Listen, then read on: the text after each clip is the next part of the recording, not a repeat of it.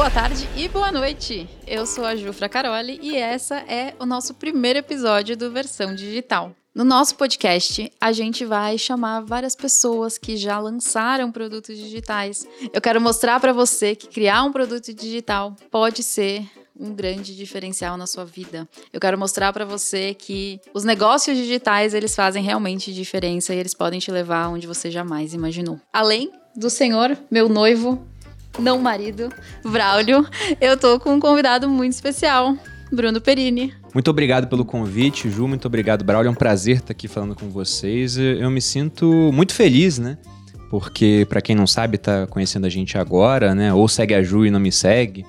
Mas eu posso dizer que eu sou meio que o padrinho da Ju nessa caminhada. Ela já tinha experiência digital antes, mas a coisa mudou bastante quando a gente começou a trabalhar junto, tanto para você, né, Ju, quanto para mim. Você me ajudou muito na minha jornada. Vamos conversar sobre viver de renda. Muitas pessoas elas têm essa dificuldade de achar que criar um produto é muito difícil, é muito trabalhoso, dá muitos gastos.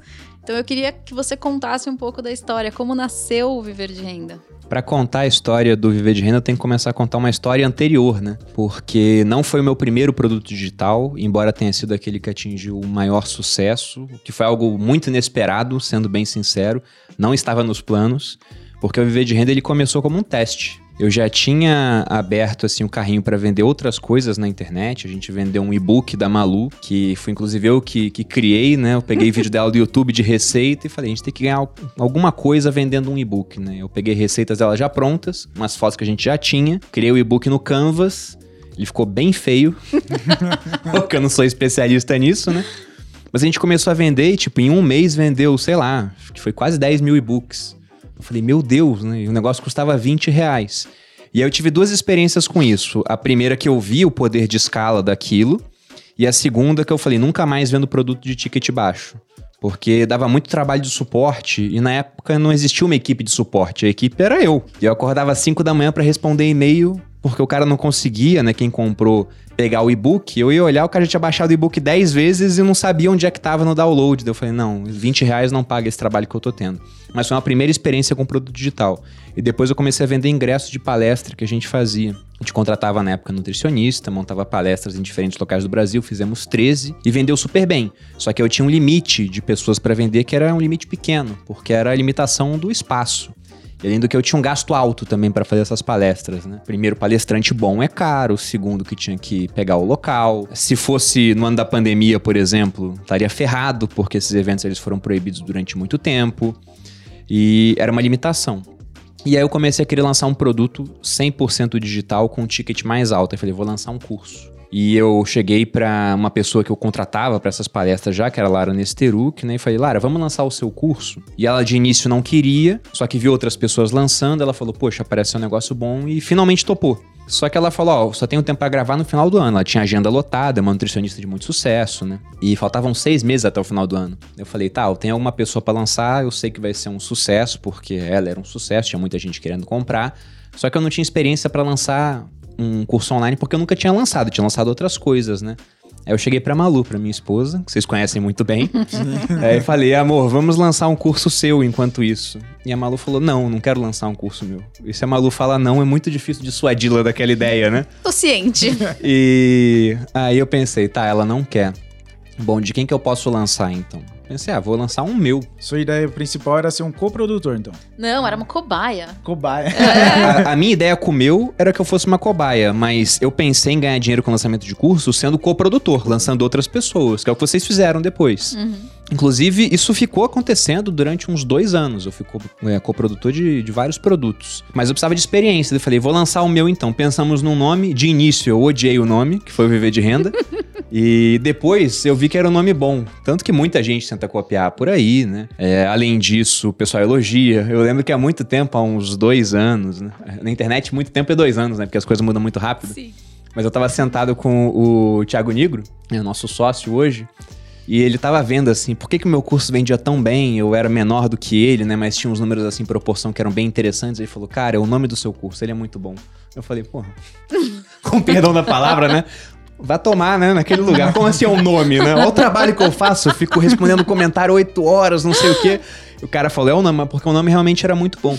Só que eu não sabia que ia ser um, um estouro e nem começou sendo, começou sendo um negócio muito pequeno. Eu até, é engraçado essa história porque quando eu pensei em criar o curso, eu falei, bom, já que eu quero fazer isso como um teste, quero ter experiência, acho que seria, seria interessante eu ter um coprodutor. Então eu cheguei para um cara que fazia isso na época, já tinha lançado uma, uma amiga minha.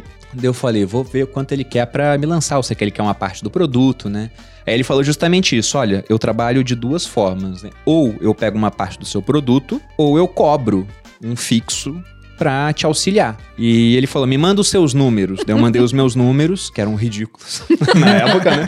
Porque o meu perfil era, sabe aquelas imagens de filme de faroeste que você vê uma bola de feno passando assim? Né? Isso era o meu perfil na época. Eu só postava frases motivacionais, não tinha o meu rosto. O nome não era Bruno Perini, era Você Mais Rico, que é o nome do meu site. Não né? era uma moedinha, que era a cara lá. e as frases não eram nenhuma frase assim, um, sabe, um insight brilhante. Era tipo, se sua estrela não brilha, não queira pagar a minha. Misericórdia. Era uma coisa assim, porque eu não tinha tempo de fazer aquilo até então, né? Eu era militar. Eu tava saindo nessa época do exército para iniciar esse novo caminho, né? O meu plano era ficar nos bastidores da Malu fazendo isso, coprodução, vendo contratos para ela, etc. E aí quando ele viu os números, ele falou: "Olha, então, lembra que eu te falei que são duas opções, mas com você eu não quero coprodução", porque ele viu, pô, esse cara não tem potencial. e na época eu pensei, justo, né? Realmente era justo. Como é que ele ia saber que o negócio ia estourar? Eu mesmo não sabia. E eu falei: "Tá, então quanto que é o fixo? E o que, que você faz para mim por esse fixo?" Ele falou: "Vou cobrar 10 mil" e me mandou uma lista de tarefas. Ele falou: "Vou criar página de venda, vou criar não sei o que, vou mandar e-mail, bababá." E eu vi as tarefas, eu falei, ó, oh, eu já consigo fazer tudo isso sozinho. Então, se é isso que ele vai fazer por 10 mil, vou fazer sozinho. E foi isso que eu fiz. Contei com a ajuda da minha esposa, ela já tinha 100 mil seguidores no Instagram. Eu tinha acho que uns 9, 10 mil. Só que nada de público fiel, porque não, não, tinha por que ser fiel uma página como a minha na época. Quando eu cheguei no seu perfil, você tinha 6 mil seguidores. Pois é, era, bem pequenininho. Mas a Malu, ela falou: olha, o Bruno, e eu já aparecia no perfil dela de papagaio de pirata, né? Antes. agora ele tá falando de finanças no Instagram dele. E ninguém falava de finanças no Instagram ainda. O pessoal usava mais YouTube e o Instagram era só. Tinha acabado de começar os stories, né? Então o Instagram era só mais uma ferramenta assim para ter posicionamento em uma outra rede social. Uhum. Aí eu fiz stories durante 30 dias e abri o Viver de Renda, que foi um curso gravado às pressas, que a gente tava de mudança na época. Estava, a gente morava em Boa Vista, né? E aí eu gravei com a mudança acontecendo, usando um celular Samsung, sem microfone. Tanto que na primeira versão do curso, em vários momentos dá pra ouvir cachorro latindo. Obra. Vizinho passando perto. Obra, né? Mas tava gravado. Era um curso que ele tinha nove horas de gravação, era um curso pequeno. Comecei vendendo por um valor também bem mais baixo do que ele é hoje, era 700 e poucos reais o pagamento à vista. E para minha surpresa ele esgotou em uma hora, porque o número de vagas também era muito pequeno. Eu pensei o seguinte, é, eu quero dar um suporte para esse pessoal, para eles me darem um feedback e eu aprender como é que se faz. Então vou lançar para pouca gente, para dar muita atenção para isso. O que, que era pouca gente? Eu como tenente no exército dava instrução para 30 soldados ao mesmo tempo, então sabia que eu conseguia dar conta de 30. E aí eu lancei e abri 30 vagas. Só que eu já conhecia gente que lançava curso. O cara falando, é loucura isso, abre mais. Daí eu falei, poxa, mas vai que eu não consigo dar o suporte. Você vai ver que 30 é muito pouco, vai ficar as moscas, o grupo do Facebook, etc. Daí eu falei, vou abrir mais 20 vagas. E abri mais 20. As 30 acabariam uma hora, à noite eu abri mais 20, também acabou super rápido. E fechou a primeira turma com 50. Dei muita atenção para as pessoas, o feedback foi sensacional. E de uma vez só, né? É, parece até coisa pequena hoje para quem lança produto digital, mas eu ganhei acho que foi uns 32 mil, coisa assim, um pouquinho menos de 30 mil, não lembro de cabeça agora. Mas eu sei que eu fiz as contas, era mais de três vezes o que eu ganhava em um mês de, de exército. Mas você vê que é engraçado isso? Hoje tá tão meio que banalizado que uma pessoa fala assim: ah, eu vou ganhar só 30 mil reais. Fala, velho, quem que ganha 30 mil reais em uma hora? É, em uma hora, ninguém. Ninguém! em uma hora, ninguém. Só quem trabalha com internet. Você quiser falar no mês, né? Numa profissão dentro da carreira pública, né? No setor privado, dá pra contar nos dedos quem faz esse tipo de coisa. É, e eu vejo as pessoas, elas ficam insatisfeitas. Não, eu vendi só 50. Eu falo, vocês têm noção que são 50 pessoas comprando uma coisa de alguém que elas não conhecem? As pessoas perderam a noção dos números. E, e eu sei disso pelo seguinte, né? Como que eu vim parar no mundo da internet, assim, de lançamento de produto de rede social? Eu falava que isso era perda de tempo. Eu falava pra Malu, a gente tinha site, fazia umas vendinhas de vez em quando nos sites. Eu falava para ela, vai escrever pro site. Para de perder tempo com o Snapchat, na época que era a rede mais forte. E hoje, quando eu, eu lembro disso, a minha vontade é bater na minha testa, assim, né? Porque eu tava botando uma pessoa disléxica pra escrever. escrever, sendo que ela é super comunicativa, engraçada, as pessoas adoram ela. E eu falava, sai da rede social e vai escrever. Era quase como se eu pegasse um peixe e falasse, vai subir em árvore, né? Ele pega o macaco e bota pra nadar. Eu tava invertendo as coisas. Mas como que isso mudou? Eu lembro do dia. A Malu chegou para mim e falou: Você acha que isso aqui é perda de tempo? Olha aqui. E ela me mostrou que ela tinha 500 views no Snapchat. E muita gente que vai assistir aqui talvez já tenha mais de 500 views nos stories, né? E a pessoa pensa que é pouca coisa. E quando ela me mostrou isso, eu pensei no quartel, que eu trabalhava, que tinha 120 pessoas na época. Eu pensei em quatro vezes o pessoal do quartel assistindo a Malu. E eu fiz uma conta, pô, 500 vezes 2 mil é um milhão. O que, a gente pode vender de 2 mil reais, né? Ou com um crescimento, né? Mil pessoas vendo, mil vezes mil é um milhão. O que, a gente pode vender de mil reais? E assim foi reduzindo. E os números dela só foram crescendo. Então, a partir desse momento, eu não precisei ver dinheiro. Esse é o meu único mérito. Não foi ter sido visionário, né? A Maluco foi a visionária, mas eu fui convencido de forma rápida.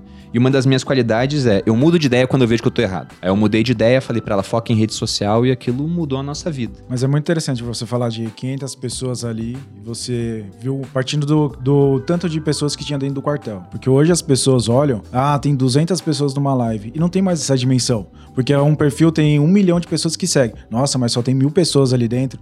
Então, só que se aquelas mil pessoas comprarem o seu produto, pô, já é muita gente. E a turma começou a se perder nesses números aí. Eu acho que um pouco é ego. Ah, só tem mil pessoas e meu perfil tem 300 mil pessoas. Então, tipo, o ego tá falando mais alto aí do que realmente é as coisas. Não, acho que o pessoal não faz a conta, né, de que mil vezes mil dá um milhão. É a primeira não. coisa. Né? E o segundo é que, de fato, eu também acho isso, que as pessoas perderam a noção de número porque vem, por exemplo, sei lá, o Negro botando 150 mil pessoas numa live. Pô, eu nunca botei mais de 10 mil pessoas numa live.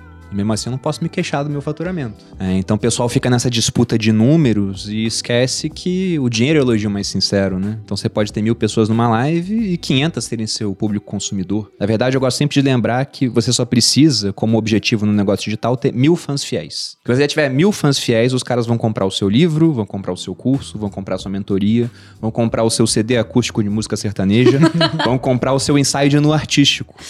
E vão comprar tudo. E eu falo isso porque realmente realmente vai acontecer. Não testei com ensaio no artístico ainda. Mas sabe o que é legal? É você falar, tipo, ah, eu gravei no meu celular, no barulho, ele tava até com a tela quebrada. Tava trincado. Tava trincado. E você tinha tripé? Você tinha todo o equipamento para gravar? Na época eu já tinha comprado um tripé, mas é, é interessante isso porque a gente começou gastando praticamente nada. Foi assim, na verdade, que começou o canal do YouTube da Malu que inseriu a gente nesse mundo, né? É, a gente estava no trânsito do Rio de Janeiro, parado, para variar. Rio de Janeiro o trânsito é, é caótico, a gente estava indo pra academia. E a Malu já tava no Snapchat, já tinha um perfil no Instagram, e eu já tava convencido de que não era perda de tempo. Eu falei para ela, você tem que ir pro YouTube. E por que que eu falei isso? Porque eu já tinha o meu site, como eu disse, e no meu site aconteceu um negócio engraçado. Eu escrevi um artigo em 2014 sobre Bitcoin. Ninguém conhecia Bitcoin na época. Apesar de ter sido criado em 2009, ele era pouco falado no Brasil. E eu listava sites que davam Bitcoins de graça para você entrar no site, você preenchia aqueles reCAPTCHAs, né? Tipo palavra para mostrar que não era um robô, e aí você ganhava 200 satoshis, né? Um satoshi é 0,0000000 um Bitcoin, você ganhava 200. Não valia nada, valia menos de um centavo na época. Só que como o Bitcoin saiu de menos de mil reais hoje, né, para quase 200 mil, chegou a passar disso, não sei quando que esse podcast vai ao ar, então oscila todo dia, mas tá valendo muito mais, quem juntou naquela época acabou se dando bem. E esse artigo, ele acabou sendo responsável por mais de 90% dos acessos do meu site. Mas não era muito acesso. Eu tinha tipo mil acessos por dia. E uma hora no YouTube, estava pesquisando sobre Bitcoin e achei um artigo, um vídeo, na verdade, de um cara que ele tinha copiado o meu artigo para o site dele e feito um vídeo desse artigo cópia. E ele não mudou nem o nome, porque eu tenho o hábito de, de fazer perguntas para mim mesmo, né? Mais Bruno, o nome do cara era, sei lá, Pedro, e tava lá, mais Bruno. na cara de pau, total. Só que qual era o detalhe? Ele tinha muito mais views no YouTube do que eu tinha no meu artigo, sendo que meu artigo era mais antigo do que o vídeo dele, obviamente, né? Já que ele fez depois que eu escrevi, depois que eu ganhei relevância dentro do mecanismo de busca do Google. E eu fiquei possesso na hora com aquilo. Eu falei, nossa, né, que babaca. Denunciei ele no Google. O Google removeu o site dele do ar, né? Tirou, não do ar, mas tirou da lista do Google. E aí você tá fora da internet praticamente. Só que o YouTube falou um negócio que era verdade. Ele falou: olha, Bruno, o artigo é teu. Só que se ele fosse no teu site, filmasse o seu artigo, falando que é seu, já seria um conteúdo novo, entendeu? Então não dá pra gente remover. É um conteúdo novo. E eu falei, é verdade. Eles estão certos sobre isso. E eu fiquei impressionado com o número de views que ele tinha nesse artigo, nesse vídeo, melhor dizendo, né? Aí eu falei pra Malu, você tem que ir pro YouTube. Você é bonita, você é comunicativa, você se comunica melhor através de vídeo do que escrevendo. A gente tem que fazer isso. Ela falou, tá, mas a gente não tem câmera. Aí eu tava com o celular no bolso e falei, a gente tem câmera. Todo mundo tem câmera hoje em dia. Ela falou, tudo bem, mas a gente não tem microfone. Eu falei, ah, pra começar, a gente usa o microfone do celular mesmo, né? Ela, ok. Ah, mas a gente não tem luz. Daí eu entrei no YouTube na hora e falei, ó, tem um, um vídeo ensinando a fazer uma luz com papelão e cano de PVC. Isso a gente tem, é baratinho. E ela falou, ok, então vamos, vamos começar. Aí eu peguei uns cento e pouquinhos reais, acho que deu uns 130 reais. Compramos papelão, compramos cano de PVC. Tripé é um negócio barato, mas já que eu tava montando a luz com cano de PVC, eu falei, vou montar um tripé com cano de PVC também. Peguei um pote de whey protein, enchi de areia, botei um cano de PVC dentro e apoiei o, o pau de selfie no tripé, né? E a gente, inclusive, foi gravar com outras pessoas levando esse equipamento. Eu acho que em breve a gente pode lançar um curso. Era bizarro. Como criar seu próprio equipamento de Não, cenário. A gente fez tudo do casa. zero, fez tudo do zero. E até hoje a gente tem uma dessas luzes. E funciona super bem, inclusive. Posso até trazer aqui pro estúdio se, se um dia bom. precisarem. E olha como é que as coisas são doidas. Porque eu tava no Rio de Janeiro, tava servindo na Brigada Paraquedista na época, há três anos. Ia completar meu quarto ano. Já era tempo demais de Rio de Janeiro pra mim, porque Rio de Janeiro é um local violento, toda hora a Brigada Paraquedista, ela tinha que fazer alguma operação pra combater tráfico de drogas em, em- em favela, em, em regiões ali do Rio. É, teve Copa do Mundo, teve Olimpíada, era uma loucura. Eu falei pra Malu, poxa, vambora, porque se eu não for embora agora, daqui a dois anos eu vou ter que voltar pro Rio pra fazer um curso. Aliás, se eu não fosse embora naquele momento, eu ia ficar mais dois anos, porque não ia me transferir que tinha um curso no Rio de Janeiro que eu ia ser obrigado a fazer. Eu falei, se não for agora, a gente não vai mais. Aí em março, março ou abril, eu pedi transferência. E aí você não sabe pra onde você vai, você bota umas prioridades, mas o exército que vai escolher. E só no final do ano que eles te respondem pra onde você vai. Quando eu pedi transferência, o canal da Malu não existia. Meses depois a gente criou o canal dela. Quando saiu a transferência em dezembro, eu já não queria mais ir embora, porque ela tava com 100 mil inscritos. E eu sabia, eu tinha colocado vários locais onde a infraestrutura não era tão boa quanto o Rio, né? Eu sabia que não ia ser tão bom e saiu nossa transferência pra Boa Vista. E a internet em Boa Vista, na época pelo menos, é- era mais limitada. Um vídeo que a gente demorava 5 minutos pra subir no Rio de Janeiro, chegou a demorar 4 horas pra subir em Boa Vista. Mas foi, foi o poder da internet, foi exponencial. Mas é bem legal você falar disso, que criou o seu próprio luz, tudo isso, porque as pessoas começam a colocar desculpas Um nos equipamentos. Ah, eu não tenho um estúdio bom. Ah, eu não tenho luz. Ah, eu não tenho microfone. Eu não tenho isso, não tenho aquilo. E vai levando isso daí. E não esquece que o principal ela tem, que é o conhecimento. Exato. Ou, ou às vezes nem tem um conhecimento, mas vai montando, né? Quem ensina aprende duas vezes. Mas é complicado, porque o que eu mais vejo é essas, pelo menos no, no meu perfil, né, no Instagram, as pessoas elas falam: Não, mas eu não sei, mas eu não sei como começar, mas eu não sei como começar. E de vez em quando eu dou umas alfinetadas e falo: Sabe como que você começa? Grava um story agora. Ah, não, mas eu tenho dificuldade. Eu falo, tá, não tem luz, vai, vai, pra, vai pro sol. Ah, não tenho tripé, empilha livro. E até questão de vergonha de aparecer na internet, inicialmente, né? A gente também tinha, tanto eu quanto a Malu. Malu é super extrovertida, mas você vai olhar o primeiro vídeo dela no YouTube, tá lá até hoje. Né? Você vê que tá muito, muito artificial. É, e eu lembro que eu tive que sair de casa pra ela gravar. Quando eu comecei a trabalhar com vocês, você já tinha que sair de casa ainda. Tinha, tinha, porque era o seguinte, eu imaginei, ser tipo um diretor, né? Aí eu sentei atrás do celular, fiquei parado olhando assim, né, pra ela e ela falando. E quando ela falava alguma coisa que eu não gostava, eu fazia algum tipo de expressão. Fiz isso durante três segundos, porque ela depois ela falou, não dá. Se não tá dando, você tá me julgando, vai pro outro quarto. Só que no outro quarto eu ainda ouvia, ela ficava com vergonha que eu tava ouvindo. Ela falou, vai dar uma volta e deixa eu gravar o primeiro vídeo. E aí gravou, ficou uma bosta, mas era o primeiro. Que não tinha o diretor ali. É, daí eu falei, ah, vamos subir. E vai melhorando. E, e a prática, lógico que o, o cara que falou que a prática leva à perfeição é o idiota, né? Nunca vai estar perfeito, mas ela leva ao aprimoramento, né? Então foi gravando uma vez, saiu ruim, gravou depois, ficou menos pior, aí gravou depois, ficou bom. Aí daqui a pouco ficou muito bom. Até uma hora que você grava um vídeo, você sobe, você fica um tempo sem ver aquele vídeo, você volta seis meses depois, você olha e fala: caramba, que bom, né? Olha só o, o padrão da qualidade de comunicação, da informação que eu passei. A ponto de muitas vezes você se questionar: se for regravar esse conteúdo, vai ser melhor do que naquela época? Tem aula minha no curso que é assim: olha, vou regravar essa aula, eu vou olhar assim e falo: é difícil regravar de uma maneira tão boa quanto tá aqui. E pra você? Você entrar na câmera, você teve alguma dificuldade ou só foi pra fazer stories, gravar vídeos? Teve muita dificuldade? Eu tive um pouco de dificuldade no início, porque o Stories na época não era esse negócio de você poder fazer quatro stories, né? Era 15 em 15 segundos. Eu ficava cortando a minha fala. Então eu tinha que repetir muitas vezes a gravação. Tipo, a Malu pra fazer 50 stories demorava 50 minutos, eu demorava 3 horas. é, ela me enchia o saco por conta disso, inclusive, né? Fala, nossa, demora muito. É, mas com o tempo aquilo foi melhorando também. Então foi uma dificuldade inicial. Essas dificuldades todas, né, existem em qualquer profissão. Sempre vai ser difícil em algum aspecto. Só que na internet, em termos de, de dificuldade e benefício auferido quando você supera as dificuldades, é, é totalmente desproporcional. Eu gosto de falar que o marketing digital ele me deu a chance de caçar coelhos com um morteiro. Tá todo mundo montando armadilhazinha usando cipó e galho. Eu tô com um morteiro, destruindo a floresta, assim, pegando o coelho no balde, né? Os veganos vão me cancelar agora que eu falei isso, né? Acabamos de perder essa audiência. Mas é só uma analogia, tá? Mas é porque é isso, é desproporcional, né? Mas sabe o que é engraçado isso? É, as pessoas falam assim: não, eu quero muito vender um curso, mas eu não quero aparecer nos stories, eu consigo? Eu falo, mas criatura, como que você vai gravar um curso na câmera se você não consegue fazer um vídeo de 15 segundos? Não, e nem precisa se soltar. Pô, tem a minha irmã, né? Inclusive abriu o curso hoje de leilão de imóveis dela. Criou o curso ano passado, durante a pandemia. Eu olho ela fazendo stories, parece um robozinho. Mas tá fazendo, tá fazendo. E, e tá lá e tá vendendo super bem, né? E para criar o produto digital dela também, cara, a gente gravou no iPhone, contando que o iPhone ela já tinha o custo para gravar o curso, se eu vou comprar uma luz profissional, um microfone profissional, mesmo assim, vai dar menos de dois mil reais. É, muita gente gasta dois mil reais em, em, besteira, né? Em comida, às vezes, em viagem, né? Não, e, se fosse em comida mesmo, boa, assim, meu cara gosta em, em bolo, chocolate.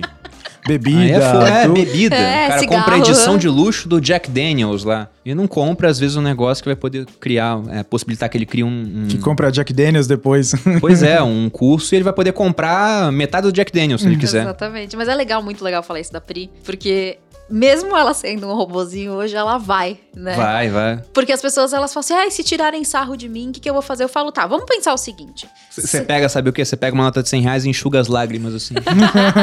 Quando tiram sarro de você. Não, eu falo para as pessoas assim, vamos supor que você começou num novo emprego. Você não vai no primeiro dia que você tá com vergonha? Aí te chamam pra uma reunião, pra você apresentar. Você não vai apresentar que você tá com vergonha? Tipo, é natural, as coisas acontecem. A gente tem que se adaptar ao novo. Não, e, e muita gente hoje coloca como algo que você você não pode nem discutir a questão da faculdade, né? Então, várias pessoas elas vão durante quatro, cinco, dependendo seis anos seguidos para a faculdade e gastam dinheirão com isso, e gastam muito tempo com isso. E aí, quando elas vão pro marketing digital, elas tentam durante dois meses, elas não batem 10 mil seguidores, e, ou não ficam milionárias, né? Não fazem seis em, em sete ou coisa assim, e já desanimam. Pô, se dedica realmente aquilo dois anos, porque se eu for pegar desde a época que eu vendi meu primeiro produto digital, até a época onde a gente conseguiu o primeiro milhão com produtos digitais, né? A gente começou a fazer venda online em 2013 foi a primeira vez que a gente fez uma venda pela internet. E o, o milhão com produto digital só veio em 2018. Então foram basicamente uma faculdade, né? Foram cinco anos pra gente se aprimorando naquilo, sem tanto foco naquilo. O foco tava em outras áreas. A aceleração mesmo veio a partir de 2016. Mas tem que dar tempo ao tempo, né?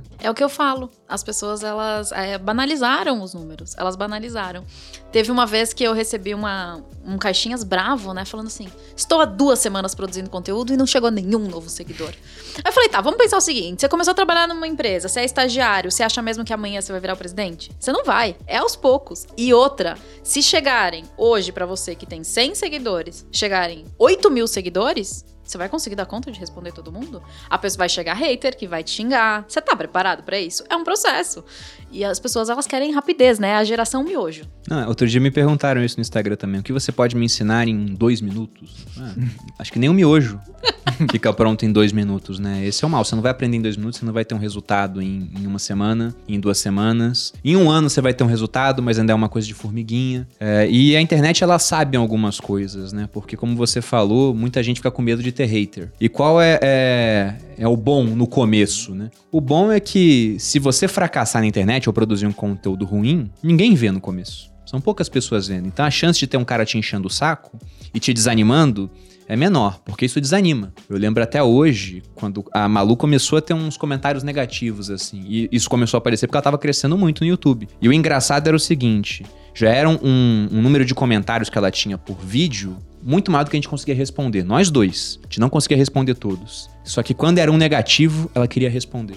Porque é isso, né? Uma única observação negativa às vezes tem mais peso do que milhares de observações positivas.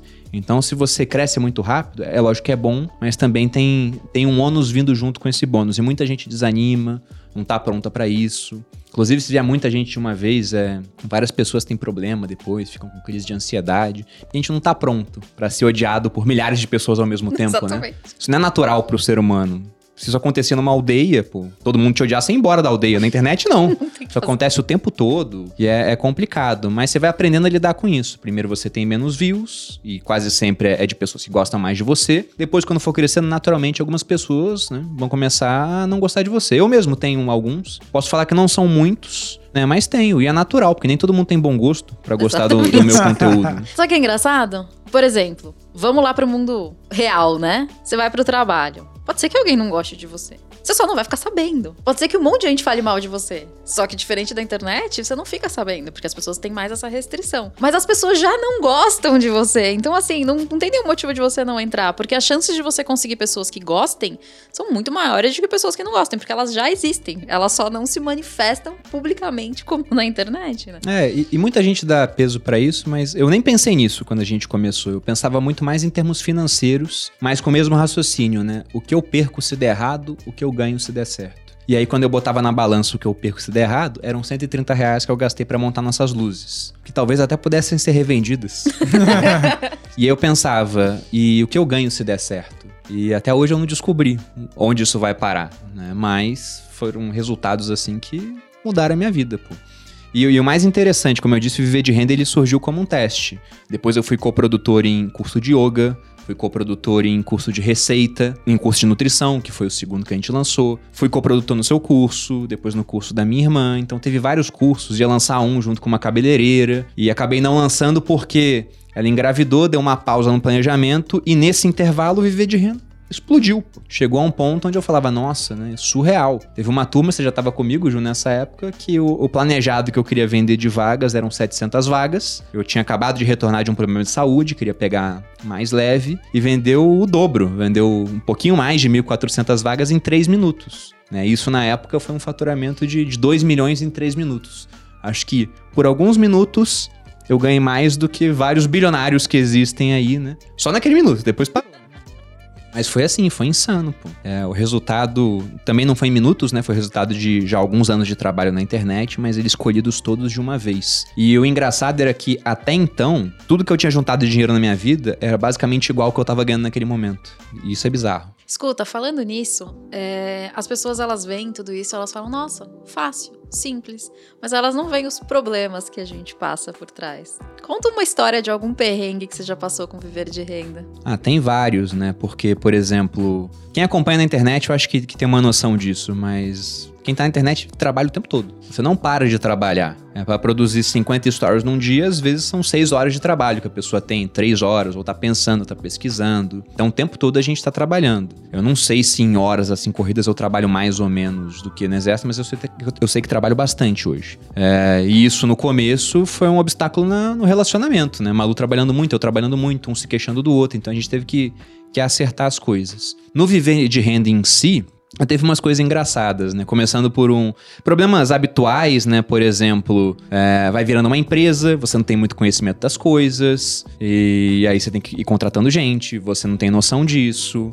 É, mas teve um que eu achei bem interessante, que foi inclusive na turma passada. E nunca tinha acontecido algo parecido. Teve um e-mail que a gente recebeu lá no suporte e era um aluno se queixando, ele falando o seguinte, né? A minha ex-esposa usou meu cartão de crédito para comprar o seu curso e já tinha passado o prazo de reembolso. Ele queria o reembolso da compra, sendo que ela estava assistindo o curso, né?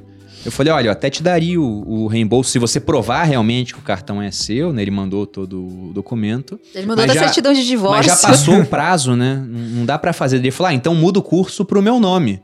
Ele mandou os papéis e falou, então muda agora para mim. Ele queria pegar a inscrição dela e falou, eu vou assistir no lugar dela.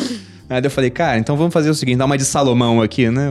Tem inscrição pros dois aí para não dar briga. Mas quase que uma vaga entrou em processo de litígio por conta de um, de um divórcio, né? Então essa foi uma coisa nova. Teve gente já também, o cara pede o reembolso depois do prazo. Já chegou a acontecer, a gente dava na época 15 dias após o começo da primeira aula. E a gente mudou isso, inclusive agora são 7. E quando era 15, teve uma vez que uma pessoa quase dois anos após uma turma, mandou um e-mail falando: Eu queria um reembolso do curso.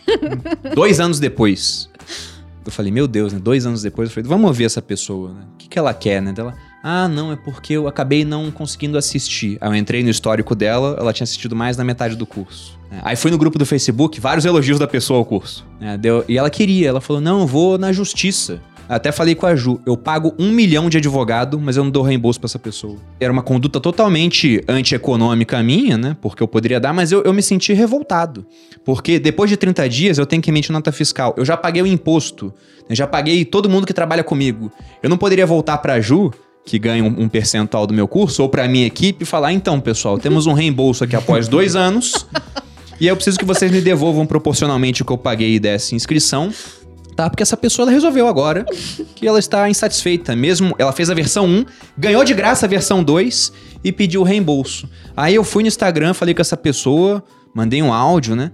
É, na verdade, não mandei um áudio, acho que eu mandei muita coisa escrita. No final, ela falou: Você tem razão, Bruno, desculpa, não sei o quê. Mas eu fiquei muito revoltado com isso. Muito revoltado. Eu tenho esses acessos às vezes, né? Pessoal bastante. fala: Bruno é um cara tranquilo. E sou. Igual o Monte Vesúvio tava bem tranquilo, até um minuto antes de destruir Pompeia e Herculano. Né? Lá na Roma antiga, né? Isso acontece. É, não, mas eu aprendi contigo que você não grita comigo, você grita pra mim. Então você está gritando ao meu lado.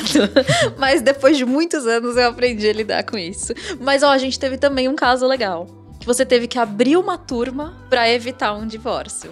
Ah, isso foi bem no comecinho, Na é verdade. turma três. É verdade. Na turma 3 foi uma abertura relâmpago. Eu, eu nem lembro muito bem de como é que era, mas acho que era uma seguidora. É, ela tinha pedido pro marido comprar a turma 2. E ele se enrolou e não comprou. Ah, então Aí foi ele te mandou um direct e falou: pelo amor de Deus, ela tá ameaçando me separar de mim se você não abrir. Aí todo. Você fez assim, foi uma polêmica nos stories, Então, você fez viver de enquete. renda salvando casamentos Exato. ou solucionando divórcio, deixando mais amigáveis. Mas eu- essa turma 3 foi a única turma que não vendeu mais do que a anterior, justamente por isso. Porque foi uma abertura relâmpago, foi do nada assim, eu abri e fechei. Foi um número de inscrições até menor do que a turma 2, porque não tava planejado. E foi no primeiro ano do Viver de Renda, inclusive. Você fez a turma 2, né, Ju? Eu Eu fiz a, a da 1 pra 2. É, eu invadi verdade. o viver de renda. A Ju, na época que ela comprou, o curso não estava à venda. Na verdade, ele sempre estava à venda, mas ninguém comprava. Só comprava quando eu falava, vai abrir a turma. Aí o pessoal ia e comprava. Então eu deixava ele aberto. Porque na minha cabeça ninguém vai comprar sem eu falar, né? Não era famoso, não era nada. E aí, de repente, chegou um, um e-mail do Hotmart falando, você fez uma venda. aí eu virei pra Malu na época e falei, amor, alguém comprou o curso. Ela falou, ué, mas não tá à venda? Eu falei, ah, tá aberto, mas realmente não tá à venda. Vou mandar um WhatsApp pra pessoa. Na época, olha só, eu mandava WhatsApp, né? Não, eu senti tão exclusiva. Eu falei, Bruno Perini falando comigo. Rica que eu sou. Pois é, aí mandei um WhatsApp pra Ju e falei, olha, a próxima turma ainda vai abrir daqui a, sei lá, 30 dias, tinha um prazo pra isso. Então, se você quiser, eu te devolvo o dinheiro ou você já fica inscrita pra próxima turma. Daí a Ju falou, ah, vou ficar então. E na época eu lembro que ela falou, Bruno, inclusive eu trabalho com isso aqui, mandou uns imprimíveis e falou, se precisar de alguma coisa, fala comigo. E eu já tinha feito, como eu falei aqui no podcast, o calendário da Malu horroroso.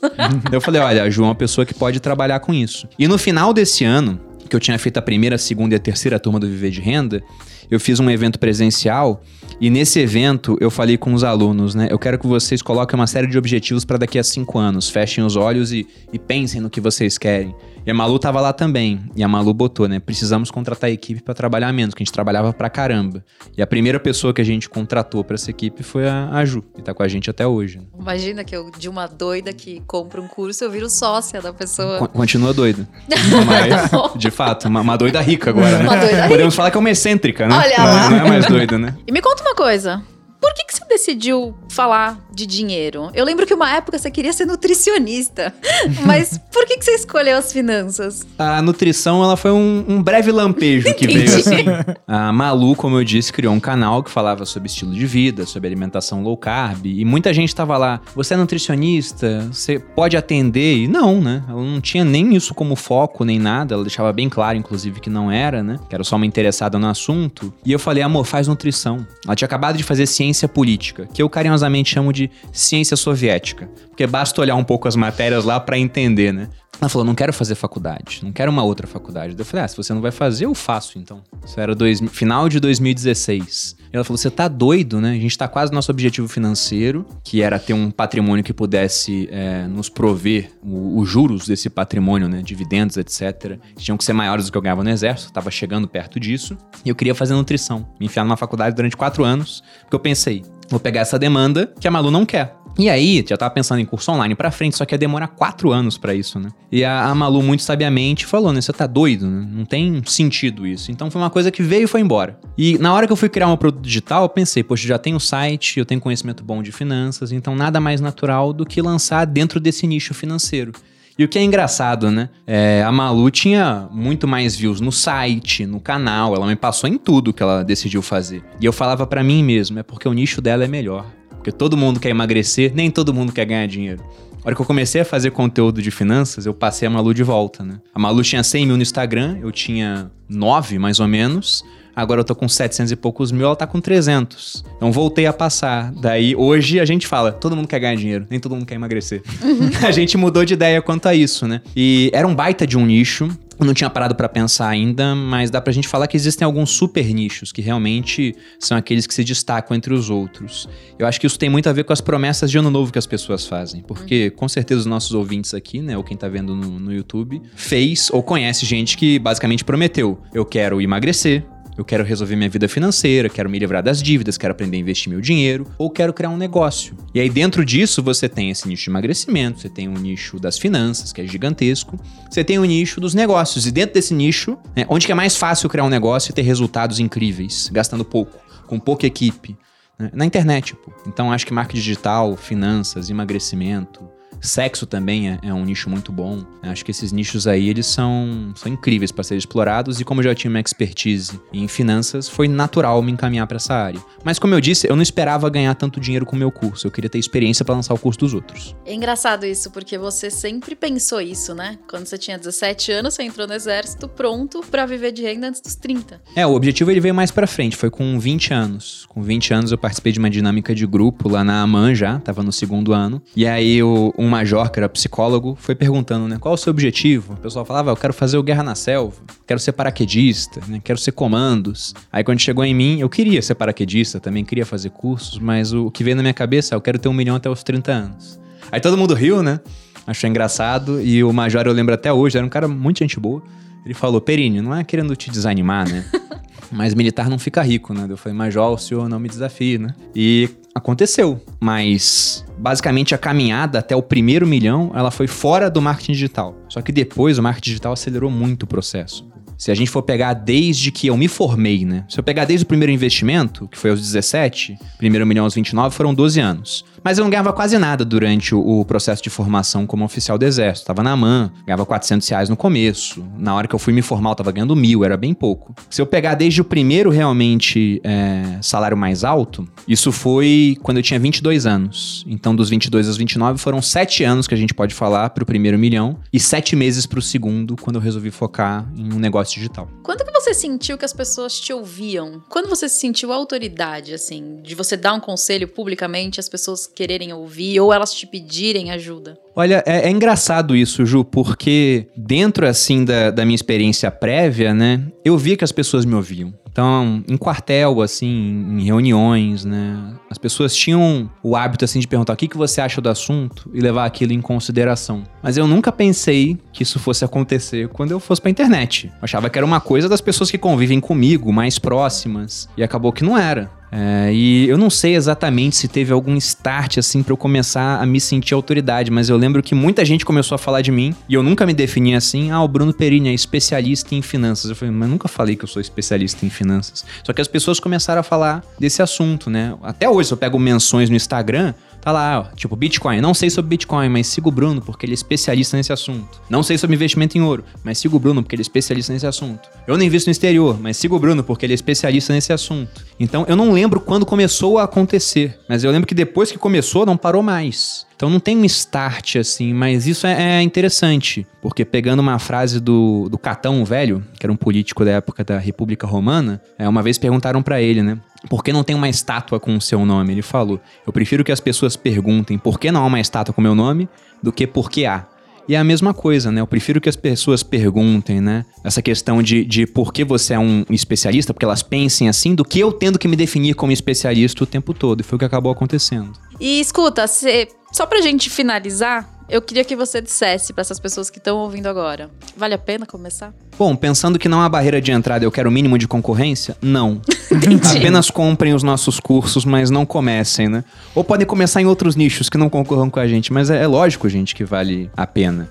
Uh, inclusive, eu acho que há, há tanta prosperidade dentro desse ambiente de, de, rede social, de marketing digital, porque é um dos locais onde você tem menos barreira de entrada para a competição. É o mais próximo que existe de um livre mercado.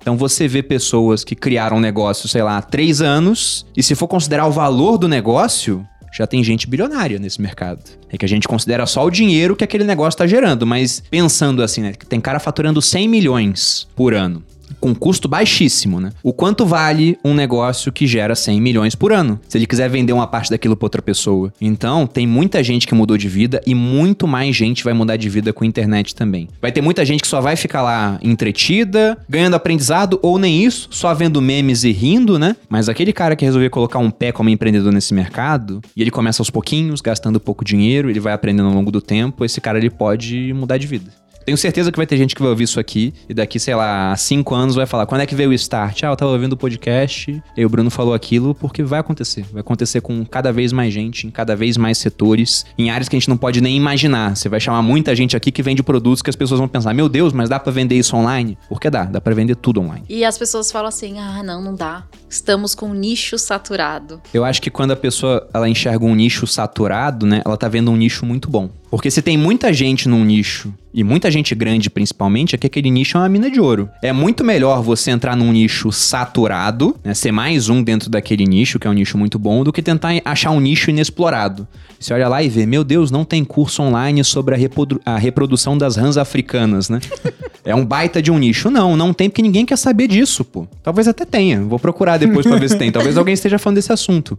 Mas é menos gente que quer saber disso em comparação com gente que quer aprender a criar um negócio digital. Só que aí o pessoal se engana também, fala, ah, o nicho tá saturado, tem tanta coisa dentro desse nicho para ser falado. Tem um cara que foca em ensinar a ser afiliado, o cara que foca em ensinar a ser coprodutor, o cara que foca, que nem o seu curso, Ju, a criar o produto, assim, né? De tirar da teoria, que muita gente foca só na teoria, né? Para levar pra prática. Tem cara que fala só de criação de conteúdo, tem cara que fala só de YouTube, só de Instagram, só de TikTok, fala de tudo. Então é tanta coisa, é um mar a ser explorado. Nas finanças eu vejo isso também. Tem um cara que fala de day trade, tem um cara que fala de análise técnica, análise fundamentalista, fala de toda essa área, fala só de criptomoeda. Então, esse negócio de nicho saturado, isso é, é mais uma desculpa pra pessoa não querer entrar em um nicho muito bom. Eu não acredito nisso, não. E sabe o que é muito legal? Antes da gente começar a gravar o podcast, a gente tava conversando, porque acho que uma das três das 10 maiores pessoas de um nicho específico estão fazendo um lançamento hoje ao mesmo tempo. E a gente estava conversando que a gente acredita que duas delas, pelo menos, vão bater oito dígitos juntas. Ou chegar próximas disso. Exatamente. Ou chegar próximas disso. Eu acredito que vai acontecer num nicho que, teoricamente. É pequenininho e tá saturado. Né? Tá saturado. Um nicho que teoricamente está saturado, né? Então, cadê essa saturação? Se a gente for pensar até em número de brasileiros que acessam a internet, o quanto que isso tem para crescer ainda. Então eu acho que, que se a pessoa que acha que o nicho está saturado começar agora, né? Daqui a cinco anos vão falar que está saturado ainda, ela já vai estar tá milionária se ela tiver tido sucesso. E as pessoas têm que entender que está começando. Não... Porque, por exemplo, eu tô há oito anos nisso, mas há oito anos nisso isso aqui era tudo mato, né? É, e eu tenho pessoas que conviviam comigo naquela época que hoje me mandam mensagem e falam assim: Ah, você está trabalhando com marketing digital? Eu falei, não, não estou eu sempre trabalhei, né? E elas não tinham essa dimensão. Mas mesmo assim, hoje em dia, poucas pessoas sabem. Se a gente vê, a gente tá dentro de uma bolha. Não é que todo mundo sabe. É que todo mundo ao nosso redor sabe. Mas se você for perguntar por aí, é muito pouca gente que sabe. Por último, deixa eu te perguntar uma coisa. O que que para você é a definição de um bom produto digital? Um bom produto digital para mim é aquele que resolve o problema do cliente, né? Porque as pessoas, elas compram resolução de problemas. Principalmente o brasileiro, a gente não compra prevenção. A gente pensa muito antes de fazer um seguro de vida, que é uma prevenção, antes de fazer um plano de saúde. Mas na hora que o cara tem um problema, ele quer a solução. Então o produto digital é isso, que ele tem lá uma proposta para resolver aquela dor do cliente, né? E quanto maior a dor do cliente, melhor esse produto. Tem gente que tem produto lá falando, ó, vou salvar o seu casamento, né? Ou o cara tem um produto, sei que você vai chamar uma pessoa que para falar sobre oh, isso. Spoiler! É. tô, dando, tô dando um spoiler aqui. Mas a gente tem uma conhecida que lançou um produto que ajudava o homem a resolver ejaculação precoce, pô. Ela ficou milionária com isso, né? E sem botar cara na internet, o que é o mais interessante. É, e eu pensei, eu tenho que resolver uma dor também. Qual é a dor? As pessoas não sabem investir. Só que muita gente nem sabe que não sabe investir porque não considerava isso como uma opção. Então eu ainda pensei, eu quero resolver essa dor, mas muita gente nem sabe que tem essa dor. O brasileiro acha que financiamento é investimento. Cara, acha que vale a pena financiar uma casa para pagar 35 anos de juros, né? E enxerga aquilo como um caminho. Então tinha um trabalho também de mostrar, ó, você tem um problema. Talvez você não saiba disso hoje, mas você tem. E eu acho que isso é um produto digital de sucesso tem que transformar a vida da pessoa, né? Se ela não tiver nenhuma transformação, ela não vai dar valor.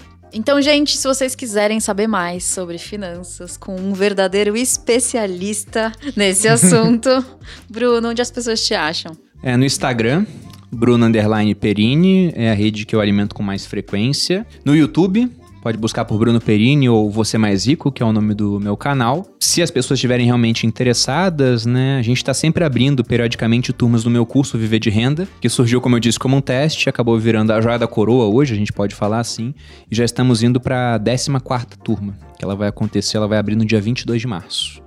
E o pessoal pode ficar ligado nisso também. E se você quiser saber mais sobre produtos digitais, como criar o seu produto digital, é só me encontrar lá no meu Instagram, ju.fracaroli. Lembrando que Fracaroli são dois Cs e um L só.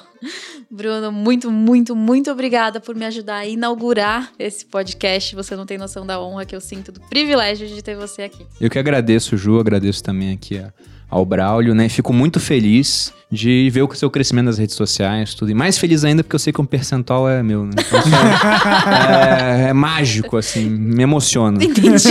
E é isso, gente. Espero que vocês tenham gostado. Se vocês gostaram, fala pra gente. Se vocês não gostaram, guardem pra vocês, tá? Então a gente se vê na nossa próxima semana. Beijo!